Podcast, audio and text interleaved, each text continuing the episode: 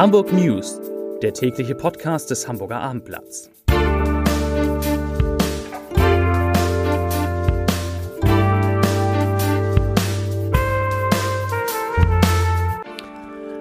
Herzlich willkommen. Mein Name ist Lars Heider und heute geht es um die Frage, wie lange man in Hamburg braucht, um eine Immobilie abzubezahlen.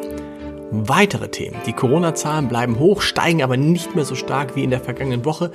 Die Kieler Straße soll für Fahrradfahrer attraktiver werden und eine Frau droht mit ihrem Wohnmobil ins Rathaus zu fahren. Dazu gleich mehr. Zunächst aber wie immer die Top 3, die drei meistgelesenen Themen und Texte auf abendblatt.de. Auf Platz 3. Dieses Reiseziel im Norden liegt europaweit auf Platz 2. Auf Platz 2 Ärger um Hamburger Buslinie, Fahrgäste klagen über Odyssee. Und auf Platz 1 giftgrünes Wasser und abgeschnittene Zöpfe im Freibad. Was sich dahinter verbirgt, lesen Sie auf abendblatt.de. Für die eigenen vier Wände müssen sich viele Hamburger jahrzehntelang verschulden. Das geht aus einer Studie des Maklers Homeday exklusiv für das Abendblatt hervor. Die Hamburger erwerben durchschnittlich erst im Alter von 40 Jahren Wohneigentum. Dann müssen sie ihre Eigentumswohnung je nach Stadtteil und Kaufpreis bis zu 46 Jahre lang abbezahlen etwa in dem Stadtteil Roter Baum. Auch in Harvestehude, Nienstädten und auf der Uhlenhaus dauert es im Schnitt vier Jahrzehnte, um die Immobilie schuldenfrei zu bekommen.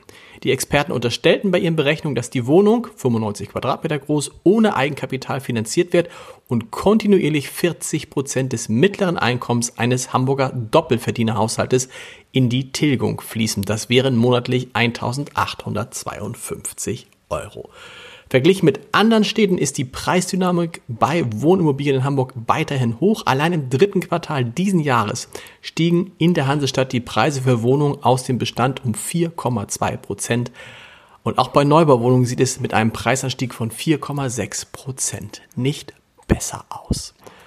Zu Corona. Die Inzidenz in Hamburg bleibt im dreistelligen Bereich. Heute wurden 388 Neuinfektionen gemeldet. Das sind 140 Fälle mehr als gestern, aber nur 24 Fälle mehr als am Mittwoch vor einer Woche. Damals waren es 364. Und damit steigt der Inzidenzwert leicht von 105,8 auf 107,0. Vor einer Woche hatte der Wert aber noch bei 77,1 gelegen. In Hamburger Krankenhäusern werden derzeit 120 Menschen mit Corona behandelt. 40 sind so schwer erkannt, er erkrankt, dass sie intensivmedizinisch betreut werden müssen. Mehr als 33.000 Euros, äh, Euros nicht, mehr als 33.000 Autos, darunter viele Lkw, rollen an Werktagen über die Kieler Straße in Eidelstedt und allzu häufig geht auf der Ausfallstraße, die seit 2019 als eine der sieben Magistralen in der Stadt ausgewiesen ist, gar nichts mehr. Die Fraktionen von SPD und Grünen in der Hamburger Bürgerschaft wollen die Killerstraße nun zwischen der Anschlussstelle Stelling, der Autobahn 7 und dem Eidelstädter Platz im Sinne der Mobilitätswende umbauen und damit den Autoverkehr dort deutlich reduzieren. Es geht darum, die Verkehrsfläche der auf einem kurzen Teilstück vierspurigen und sonst pro Richtung unechten zweispurigen Straße mit relativ schmalen und unattraktiven Geh- und Radwegen neu zu verteilen. In einem gemeinsamen Bürgerschaftsantrag, der dem A-Blatt exklusiv vorliegt, fordern SPD und Grüne den Senat auf, Achtung, dass der Autoverkehr für eine Spur pro Richtung geplant wird, also durchgängig zweispurig verschmälert wird. Außerdem sollen die Fußwege verbreitert und die Einrichtung einer Protected Bike Line, das ist ein Radfahrstreifen, der durch Abtrennung von der Fahrbahn geschützt wird, geprüft werden. Also mehr Fahrradfahrer auf der vielbefahrenen Kieler Straße. Eine offenbar verzweifelte Frau hat am Dienstagabend die Hamburger Polizei in Atem gehalten. Sie hatte den Notruf gewählt und gedroht, mit ihrem Wohnmobil ins Rathaus zu fahren und das Polizeikommissariat 41 am Sievekingdamm anzugreifen. Nach Abendblattinformationen sollte der 38-Jährigen das Kind weggenommen werden. Polizei und Bundespolizei fahndeten nach der Frau. Zivilfahnder der Bundespolizei entdeckten sie schließlich in einem VW Polo auf der Sengelmannstraße in Hamburg-Alsterdorf. Laut einem Sprecher der Polizei wurde sie in ärztliche Behandlung gegeben.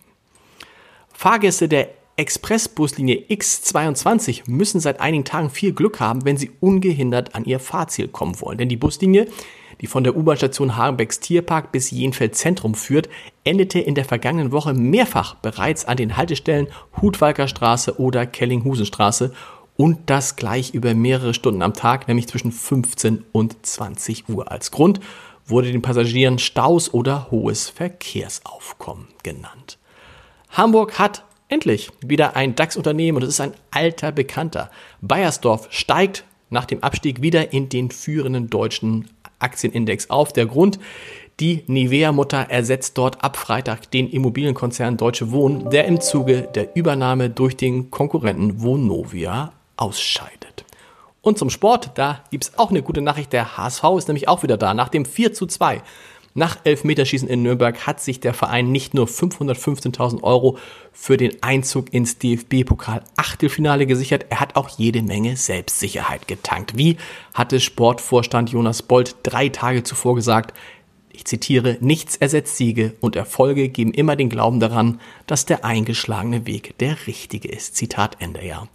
Dass der eingeschlagene Weg der richtige ist, das will auch der FC St. Pauli, aktuell Tabellenführer der zweiten Liga, heute Abend beweisen. Ab 18.30 Uhr können Sie das Pokalspiel des FC St. Pauli in Dresden auf abendblatt.de im Live-Ticker mitverfolgen. Viel Spaß damit. Wir hören uns morgen wieder um 17 Uhr mit den Hamburg News. Bis dahin. Tschüss.